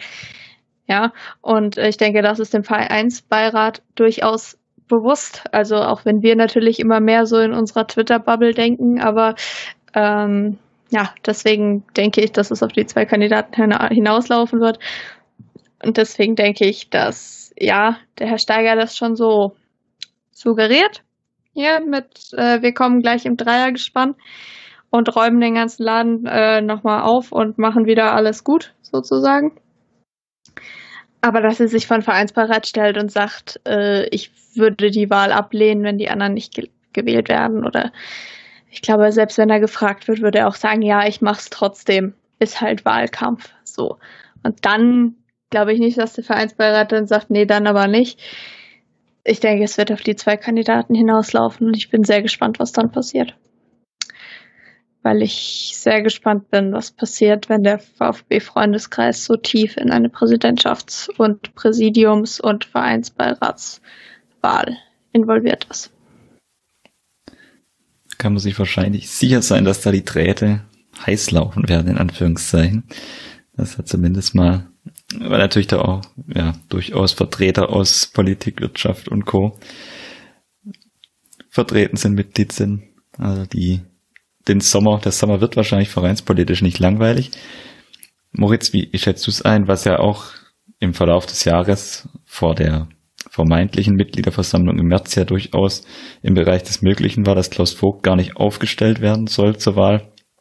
Siehst du so ein Szenario noch als möglich oder würdest du es völlig ausschließen? Mm, also wenn nicht wirklich was komplett Unvorhergesehenes passieren sollte, kann ich mir es nicht vorstellen. Also ähm, man hat sich da im Vereinsbeirat, äh, beziehungsweise im Vereinsbeirat hat sich ja die Fraktion, der amtierende Präsident sollte aufgestellt werden, durchgesetzt. Man hat jetzt mit Rainer Wenninger auch einen anderen Vorsitzenden des Vereinsbeirats. Das, da ändert auch die, die Rückkehr von Wolf Dietrich Erhard, die so komplett aus dem Blauen war und meiner Meinung nach auch komplett unerklärlich kommt und da hängt auch wieder Zeug mit drin. Ich will es gar nicht wissen im Moment, Vielleicht doch, vielleicht nicht, wir werden sehen.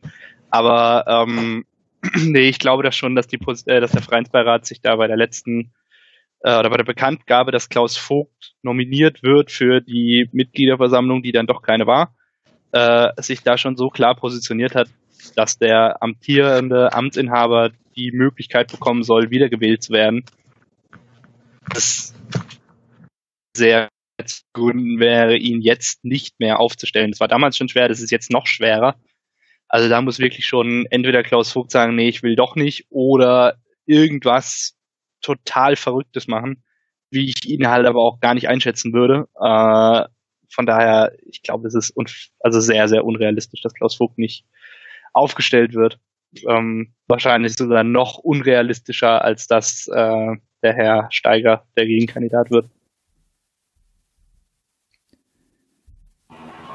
Dann anschließend das Präsidentenamt muss besetzt werden, aber natürlich durch die Rückzüge, Rücktritte von, von Mutschler und Geiser ja natürlich auch das Präsidium muss wieder aufgefüllt werden und neu besetzt werden.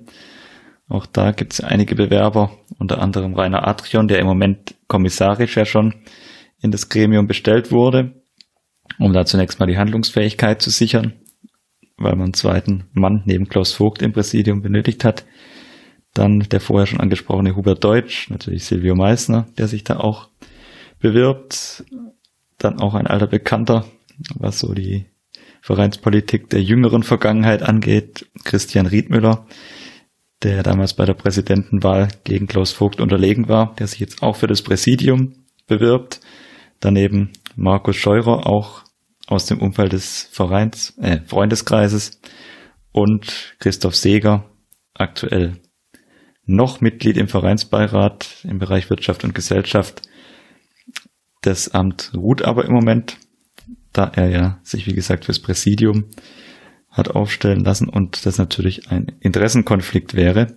Auch da hat der Vereinsbeirat ja für die zwei Positionen jeweils die Möglichkeit, zwei Kandidaten aufzustellen da vielleicht gerade mal, wir hatten den Namen gerade schon andiskutiert, Sarah, deine Einschätzung Silvio Meissner.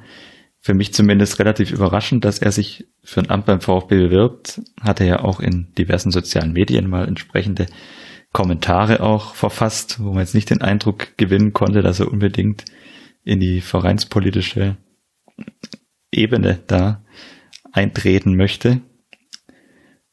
Wie, wie hast du das wahrgenommen? Hast dich, hat es dich überrascht, dass dass er da plötzlich im Umfeld auftaucht und fürs Präsidium kandidiert? Ich bin wenig überrascht generell, dass jetzt plötzlich eben genau in diesem Freundeskreis gespannt plötzlich ein äh, verdienter Ex-Spieler auftaucht. Dass es jetzt speziell Silvio Meissner wird, damit habe ich nicht gerechnet. Aber ähm, da fehlt mir, glaube ich, auch so ein bisschen, vielleicht bin ich zu jung, aber mir fehlt noch so ein bisschen der Bezug zu Silvio Meissner, dass mich das jetzt besonders emotional tangiert, irgendwie, muss ich sagen. Vielleicht kann Moritz da mehr sagen zu. Oder du vielleicht auch. Aber ich bin da, ja, ich wusste, irgendein Ex-Spieler wird ankommen. Welcher es jetzt wird, okay, keine Ahnung. Aber ich verbinde mit diesen ganzen alten, verdienten VfB-Spielern, glaube ich, nicht so viel wie viele andere, weil es einfach vor meiner Zeit war. Deswegen kann ich da nicht so viel zu sagen. Ja, ich kann gern, kann gern ein. Es ist halt, also zumindest mich hat es tatsächlich überrascht, wenn du überlegst, er hat ja eigentlich jetzt nach seiner aktiven Karriere dann nicht mehr so wahnsinnig viel im Fußballumfeld gemacht.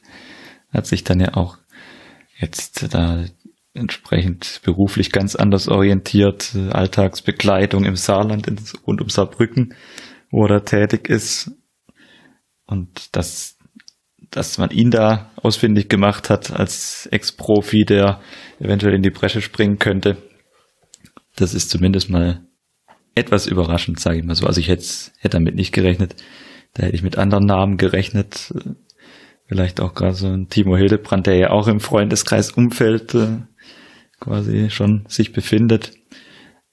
Aber ja, es ist tatsächlich überraschend und für mich, weiß ich, kann ich mir auch noch nicht so richtig, kann ich ihn mir in der Position im Präsidium noch nicht so richtig vorstellen, muss ich ehrlich sagen. Also ich finde es auch schwierig, wenn da, also gerade also das Präsidium, das haben wir jetzt irgendwie in den letzten Jahren gesehen, wie mächtig dieses Gremium eigentlich ist, ähm, mit Mitgliederversammlungen vertagen und einberufen und alles Mögliche. Ähm, dann finde ich es ja wirklich irgendwie dubios, wenn dann da Leute kommen, von denen man irgendwie im Umfeld noch nicht so richtig was mitbekommen hat. Also keine Ahnung, ich musste die Namen Hubert Deutsch oder Mar Markus äh, Scheurer erstmal googeln, äh, um dann festzustellen, ja, die haben im VfB jetzt aber offensichtlich auch noch nie so viel am Hut gehabt. Das ist bei Silvio Meissner zwar anders, weil er halt hier eine Vergangenheit als Spieler hat, äh, allerdings halt, das ist jetzt schon eine ganze Weile her. Also als also Silvio Meissner ist jetzt nicht erst äh, letztes Jahr zurückgetreten, sondern das ist schon eine ganze Ecke länger her. Und außerdem hat er sich halt selbst vor einem halben Jahr ja noch so in, in Facebook-Kommentaren so geäußert, er ist froh, dass er da mit diesem Business nichts mehr am Hut hat und ja, das SWR wollte ihn für, für ein Interview und er hat abgesagt, weil er damit eigentlich nichts mehr zu schaffen haben will und so weiter. Er wurde ja irgendwie über die letzten Jahre nicht müde, das zu betonen und das habe ich irgendwie an ihm doch schon sehr bewundert, dass er da eine irgendwie ein cooles, eine, eine coole, eine coole und gesellschaftlich sinnvolle Beschäftigung nach seiner Karriere aufgebaut hat. Also es ist wahnsinnig toll, mein größter Respekt.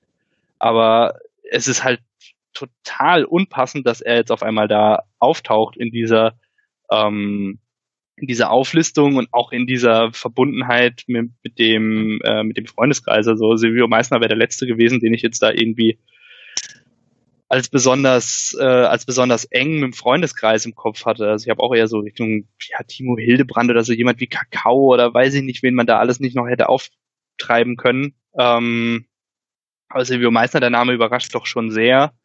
Ähm, was allerdings halt auch dafür dazu führt, dass glaube ich viele Leute einfach mit der Person Silvio Meissner sehr sehr Sympathie äh, oder sehr große Sympathien verbinden weil er halt einfach noch überhaupt nicht belastet ist, was vereinspolitische Vergangenheit beim VfB betrifft. Äh, also ist, wenn er jetzt ohne dieses Konglomerat an an Mitbewerbern aus dem Freundeskreis äh, angetreten wäre, wäre für mich per se auch erstmal in Frage gekommen, dass ich ihn wählen wollen würde. Also ich habe ihn schon als immer relativ aufgeräumten Typen so mitbekommen, der halt irgendwie auch so ein bisschen das Herz auf der Zunge trägt und so weiter und so fort.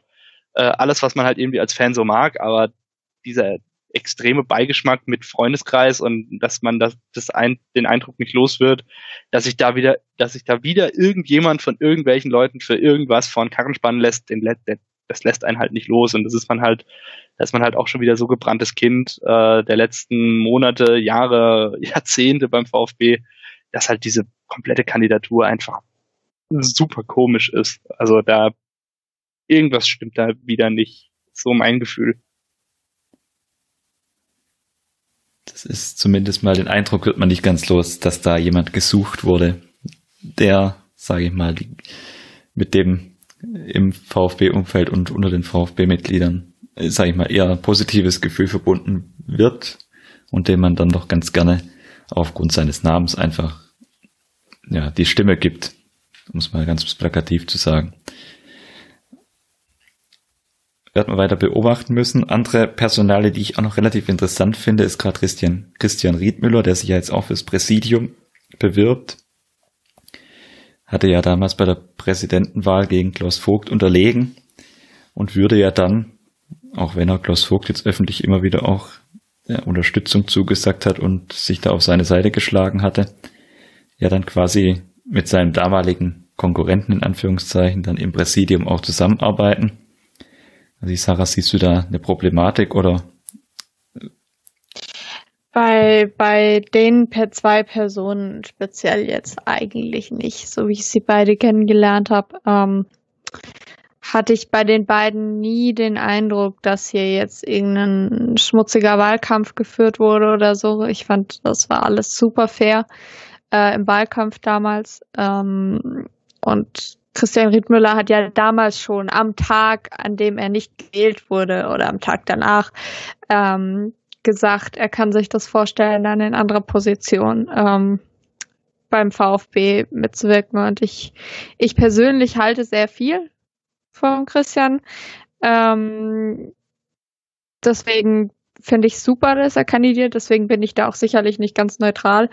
Aber in der Vergangenheit, äh, dass die beiden mal gegeneinander angetreten sind, ähm, sehe ich, sehe ich jetzt überhaupt kein Problem. Speziell bei den zwei Personen. Ähm, das war alles so fair und man hat es ja auch gesehen, die haben sich immer, immer irgendwie auch verstanden und die Hand gegeben danach. Und ähm, ja, das war irgendwie alles sportlich. Von dem her sehe ich da überhaupt kein Problem. Im Gegenteil. Ähm, dadurch, dass sie sich irgendwie gut verstehen, ja, äh, kann ich mir das gut vorstellen und ich kann mir den Christian Rittmüller sehr gut im Präsidium vorstellen. Aber wie gesagt, ich bin da sicherlich auch nicht ganz neutral, ähm, weil ich ihn einfach auch als Mensch sehr schätzen gelernt habe. Deswegen, ähm, ja, wie gesagt, bin ich da auch ganz nicht ganz neutral. Wahrscheinlich, ich weiß nicht. Seht ihr das anders? Wie gesagt, ich kann mir ihn auch theoretisch da äh, gut in der Position vorstellen. Die Frage wird sein, ob er sich tatsächlich am Ende durchsetzen kann. Da bin ich mir noch nicht ganz so sicher, weil um auf noch einen anderen Namen zu sprechen zu kommen, Rainer Adrian, den sehe ich so ein bisschen, na, gesetzt wäre jetzt vielleicht übertrieben, aber das könnte durchaus so ein, so ein VfB mit oder generell Mitgliederversammlungsphänomen werden. Der ist ja jetzt kommissarisch schon ins Präsidium bestellt und dann wird, wird man sich handlungseinig sein. Rainer Adrian, den Namen kenne ich, der war früher bei den Amateuren Trainer und war dann beim DFB. Dem trauen wir das zu. Der macht es dann schon.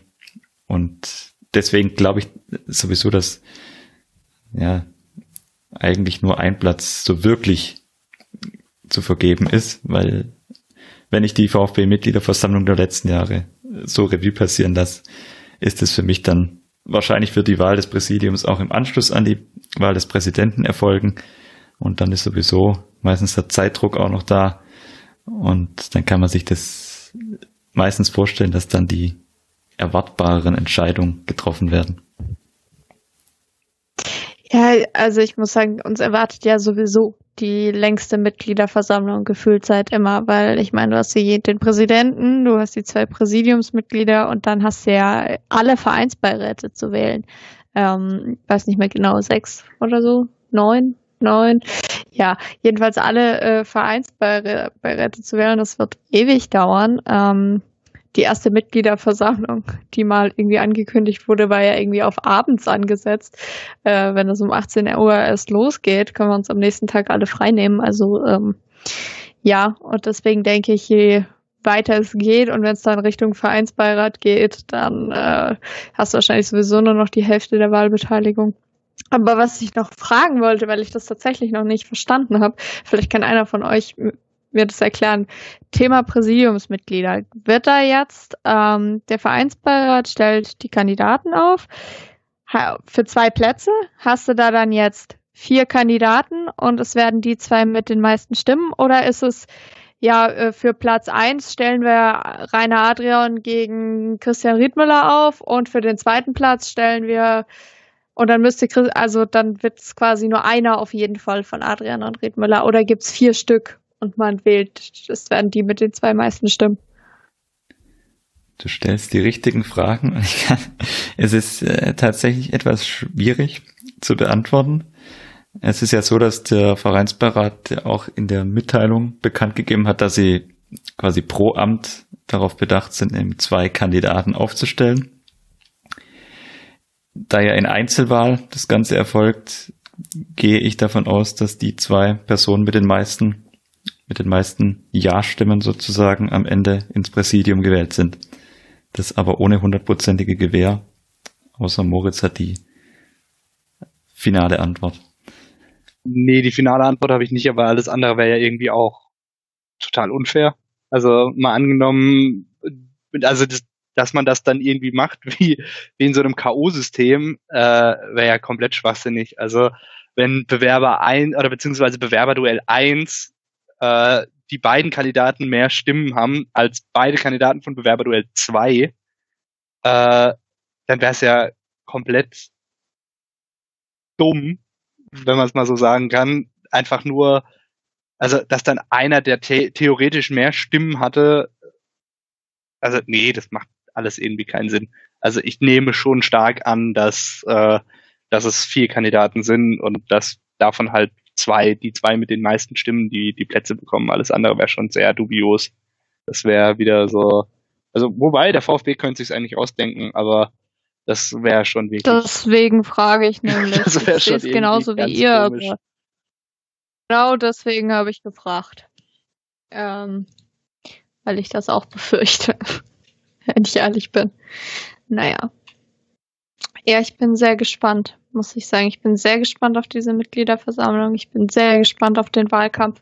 Ich bin sehr gespannt, wie ich schon gesagt habe, auf einen Wahlkampf, in dem plötzlich ein ähm, VfB-Freundeskreis und ähm, auch Ex-Profi und so weiter und so fort tief involviert sind. Ich bin, bin sehr gespannt und ich befürchte, es wird. Ach, irgendwie befürchte ich, das wird, wird alles nicht so schön. Und ich bin, wie gesagt, sehr gespannt auf die Mitgliederversammlung. Ich bin sehr gespannt, was passiert. Ähm, ja, Genau, ich bin sehr gespannt, was mit dem Vereinsbeirat passiert. Ähm, ja, ich glaube, es, es, es wird, wie du gesagt hast, Jens, es wird nicht langweilig. Es bleibt auf jeden Fall spannend. Es bleibt spannend ähm, und ich muss, ich muss hier natürlich sofort noch kurz dazwischen kräten, sorry. Die VfB-Satzung muss überarbeitet werden und es gibt einen weiteren Punkt, wo sie ihre Schwächen hat. Es ist nämlich genau das Szenario, wenn ich, wenn ich es nicht völlig falsch interpretiere hier, das eintreten würde, sozusagen. Also es wird jede Position einzeln mit zwei Kandidaten, die zur Wahl gestellt werden. Siehst du, so habe ich das nämlich auch verstanden. Genau. So habe ich es nämlich auch verstanden. Und dann finde ich, wird eine sehr. Dann, dann finde ich halt, ähm, ganz schwierig, weil dann kannst du als Vereinsbeirat natürlich super taktisch aufstellen. Ja. Wenn du jetzt, ob du jetzt einen Christian Riedmüller gegen den Rainer Adrian antreten lässt, ähm, also ich sehe das in meinem Kopf immer so ein bisschen so aus zwei Lagern, so extrem ist das natürlich alles nicht, aber ähm, ich meine, es ist ja was ganz anderes, ob du quasi zwei Parteien, die jetzt vielleicht auch mit Klaus Vogt gut sind und dann zwei Leute aus dem Freundeskreis gegeneinander antreten lässt und dann auf jeden Fall von beiden Seiten. Wie gesagt, ich stelle es jetzt natürlich extremer dar, als es ist, aber ähm, ich glaube, ihr könnt nachvollziehen, was ich meine, dass du dann von beiden Seiten oder Parteien oder whatever jeweils auf jeden Fall einen hast oder ob du sagst, wir machen, ich habe schon wieder vergessen, wie die vom Freundeskreis heißen, wir machen Markus Scheurer gegen äh, Rainer Adrian und äh, Silvio Meissner gegen Christian Redmüller. Das ist ja schon mal eine komplett andere Ausgangslage, wenn der Vereinsbeirat das entscheiden kann.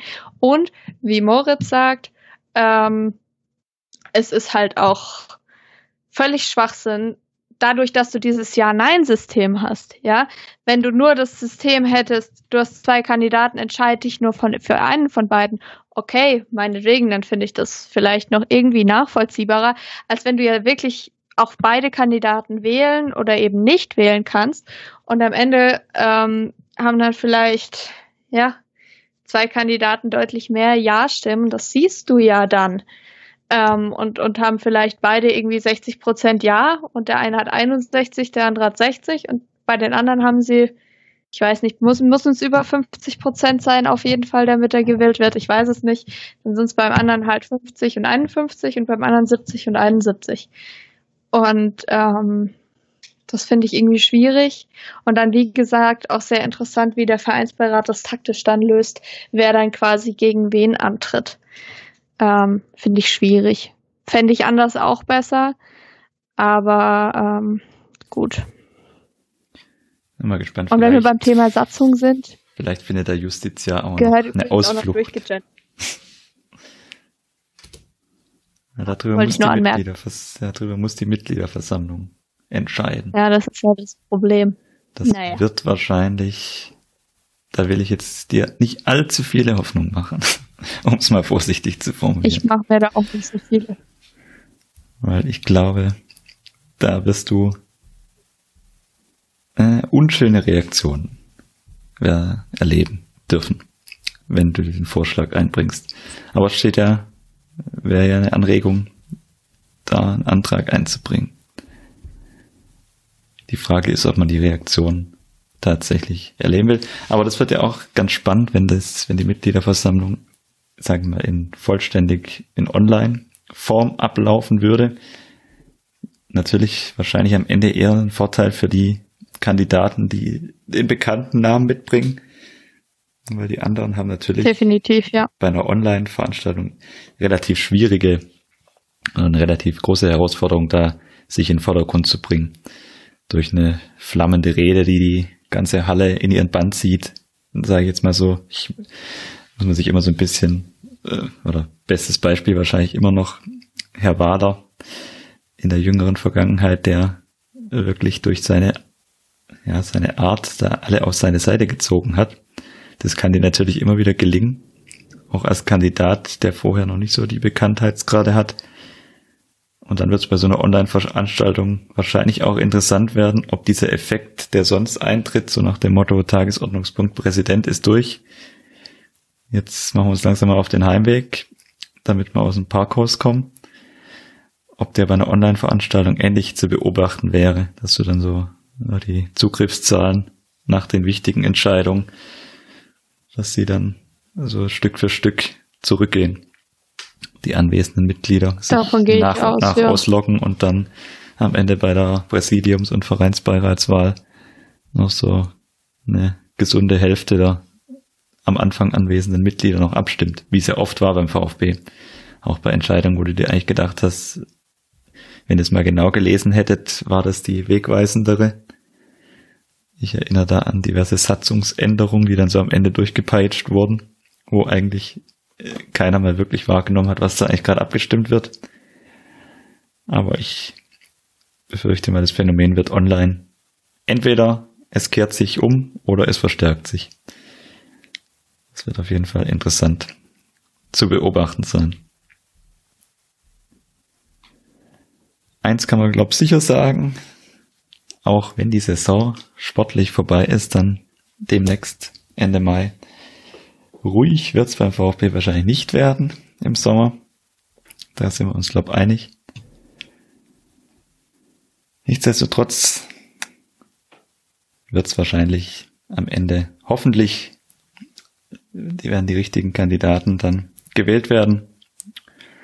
Und am besten natürlich mit überzeugenden Ergebnissen, weil ich glaube auch das haben wir in der Vergangenheit gelehrt, gelernt, dass es natürlich eine schwierige Grundlage ist, wenn du mit ganz knappen Ergebnissen nur gewählt wirst, weil dann hast du die Spaltung unter den Mitgliedern quasi schon vorprogrammiert. Beim Präsidentenamt bin ich da mal sehr gespannt, wie da die, die Verhältnis, das Verhältnis ausfallen wird. Beim Präsidium wird das Ganze, wie wir es gerade angesprochen haben, durch die Form der Wahl natürlich auch sehr, sehr spannend. Dann zum Ende, wenn ihr zu den anstehenden Wahlen und zum anstehenden Wahlkampf keine Anregungen mehr habt, nochmal ein kurzer Schwenk aufs Sportliche, ganz kurz nur zum Spiel in Augsburg.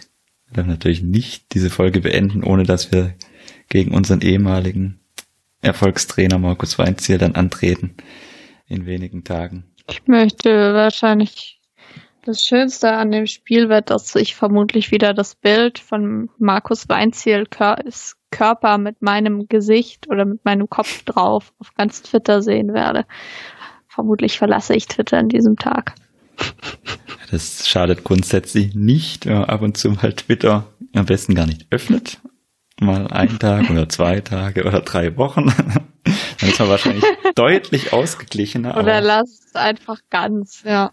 Aber ich glaube, uns zumindest, die drei, die hier gerade am Mikrofon sitzen, eint, dass wir das leidige Twitter-Phänomen, zumindest bei mir, wenn du die Twitter-App geschlossen hast, dann ist der erste Griff dann wieder, ach, ich könnte doch eigentlich kurz bei Twitter gucken, was gerade so los ist.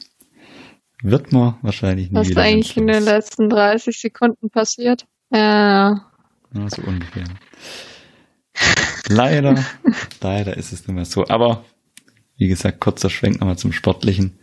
Ich will natürlich eure Tipps hören, wie es dann nach der Pokalpause in, gegen Augsburg weitergeht. Moritz als Gast hast du natürlich den Vortritt. Wie spielen wir zu Hause gegen Augsburg? Äh, ich bin weder verwandt noch verschwägert mit Benny Fuchs. Ich sage aber trotzdem, der VfB gewinnt 3 zu 1. Ah, Mr. 3 zu 1. Genau. Mr. 3 zu 1. Ähm, nach der Leistung von Gregor, Gregor Kobel gegen Leipzig würde ich sagen, der VfB spielt zu 0 und der VfB gewinnt 2 zu 0. Und du, Jens? Für das Spiel, für das Spiel gibt's nur einen, einen Tipp, den ich akzeptieren kann, und das ist natürlich 6 zu 0 gegen Augsburg. Ah, direkt ins Herz. Aua. Weil irgendwo muss ja auch mal die Revanche muss dann einfach her. Wird zwar niemals so kommen, aber kann ich nichts anderes sagen, ist ja völlig Zeit klar. für Gerechtigkeit. ja. Dann an der Stelle Moritz. Ich weiß nicht, ob es weniger wehtun würde, wenn ich, wenn die Revanche kommt und ich nicht im Stadion bin. Dann wird es mir wahrscheinlich mindestens genau. Ah, nee. Ach, ich weiß nicht. Aber gut, wie Ach. du sagst. Sag mir mal, wer von unserer Mannschaft die sechs Tore macht. Das möchte ich dich jetzt zum Abschluss. Du hast heute so und so kalt erwischt mit deinen Fragen. Die von dir mal wissen, wer die sechs Tore macht. Die sechs Tore. Das ist ja ganz schnell erzählt. Zweimal Kalajdzic, Philipp Förster mhm. verwandelt ganz, ganz trockenen Elfmeter zum 3-0. Und zum. Abschlusstreffen Kulibali und äh, Comebacker Sosa macht auch noch ein Tor. Und natürlich zum Abschluss Gonzalo Castro dann noch einen schönen Distanzschuss. Habe ich jetzt sechs aufgezählt. Ich hoffe ja. Ja, jetzt sind wir bei sechs. Wunderbar. Also mitschreiben, dann muss man das Spiel dann auf der Zone auch gar nicht verfolgen. Ich habe das schon bei Tippigo jetzt eingetippt. Wunderbar. Ich glaube, wenn die Kombination, wenn das aufgeht, dann muss ich dir auch keine 40 Vasen mehr vorbeibringen, weil dann ist. Die musst du trotzdem vorbeibringen, trotzdem. mein Lieber. Na gut. Wird's, wird gemacht. Zum Abschluss okay. wollen wir jetzt, das wurde sich so vielfach gewünscht, lieber Moritz, zum Abschied möchten wir jetzt einmal alle noch, für die, die ihn nicht kennen, einmal Moritz Basler hören. Bitte. Oh je, nee. Oh je, nee. Kennst du Moritz äh, Basler, Jens? Das ist äh, jetzt, jetzt in der Drucksituation hier. Ja, du kannst sprechen, worüber du möchtest. Kannst mir auch erzählen, wer deiner Meinung nach sechs Tore schießen möchte. Wert, wird, nicht möchte, wird. Ja. Yeah. Der kommt. Das erste Tor, das erste Tor, das macht, äh, das erste Tor macht das erste Tor. Ich sage, das erste Tor macht äh, Sascha Kalajdzic, das 2-0 macht dann Gonzalo Castro. 3-0 Philipp Förster, 4-0 Philipp Förster, 5-0 Philipp Förster und am Schluss mal noch der Waldemar Anton nach Tor. So, das war fürchterlich. ich liebe ah. alles daran. ich musste mich dazu leider verpflichten. Tut mir leid, dass ich, okay. dass ich das durch. Ich habe ich hab schon so eine Vermutung, wer das zu verantworten hat. Hm. Behalte ich erstmal nur. Ja, du liegst richtig. naja, gut. Die Gäste werden uns dann wahrscheinlich demnächst von Sport 1 abgeworben. Wenn wir hier so überzeugende Interpretation, dann müssen sie Mario Basler gar nicht mehr selber einladen, sondern im Fan-Talk zum Champions League Spiel, wo man den Leuten dabei zugucken kann, wie sie Fußball schauen, das ist auch ein perverses dann. Format. Ne? Das ist ein komplett perverses Format. Das, das, das, da ist alles daran fürchterlich. Das sagst also du aber nur so lange, bis du dort als Barster-Imitat dann deine Meinung zum Gruppenspiel Eintracht Frankfurt gegen Lazio Rom, ah, die sind gar nicht qualifiziert, aber gegen ja. Inter Mailand abgibst. per se erstmal ein spannendes Spiel, aber ich will da wirklich nicht mit, mit Giovanni Zarella hocken und einen Monitor anstarren und komische Dinge dabei reden. Naja, sei es drum. An der Stelle, Moritz, vielen Dank, dass du heute dabei warst. Gerne, jederzeit die, wieder. Hat mich sehr gefreut. Die Folge ist wie immer, nachdem wir die Befürchtung hatten, dass es ja eigentlich gerade gar nicht so viel zu besprechen gibt, dann doch wieder etwas länger geworden als geplant. Das ist der Klassiker. Unser Podcast, wie immer zu finden, natürlich bei Spotify, Apple Podcast, Google Podcast und auf YouTube auch und dann eben auch bei meinesportpodcast.de und natürlich auch überall sonst, wo ihr Podcast abrufen könnt. Danke an euch für eure Fragen, Themenwünsche. Im Internet sind wir natürlich zu finden auf Facebook, Twitter, Instagram. Und dann bleibt mir zum Schluss nur noch mal herzlichen Dank an euch beide, dass ihr heute dabei Danke wart. Danke dir, Jens. Ja, Dankeschön. Euch allen wünsche ich schöne Tage. Kommt gut durch die Zeit, bleibt gesund und macht's gut. Bis zum nächsten Mal.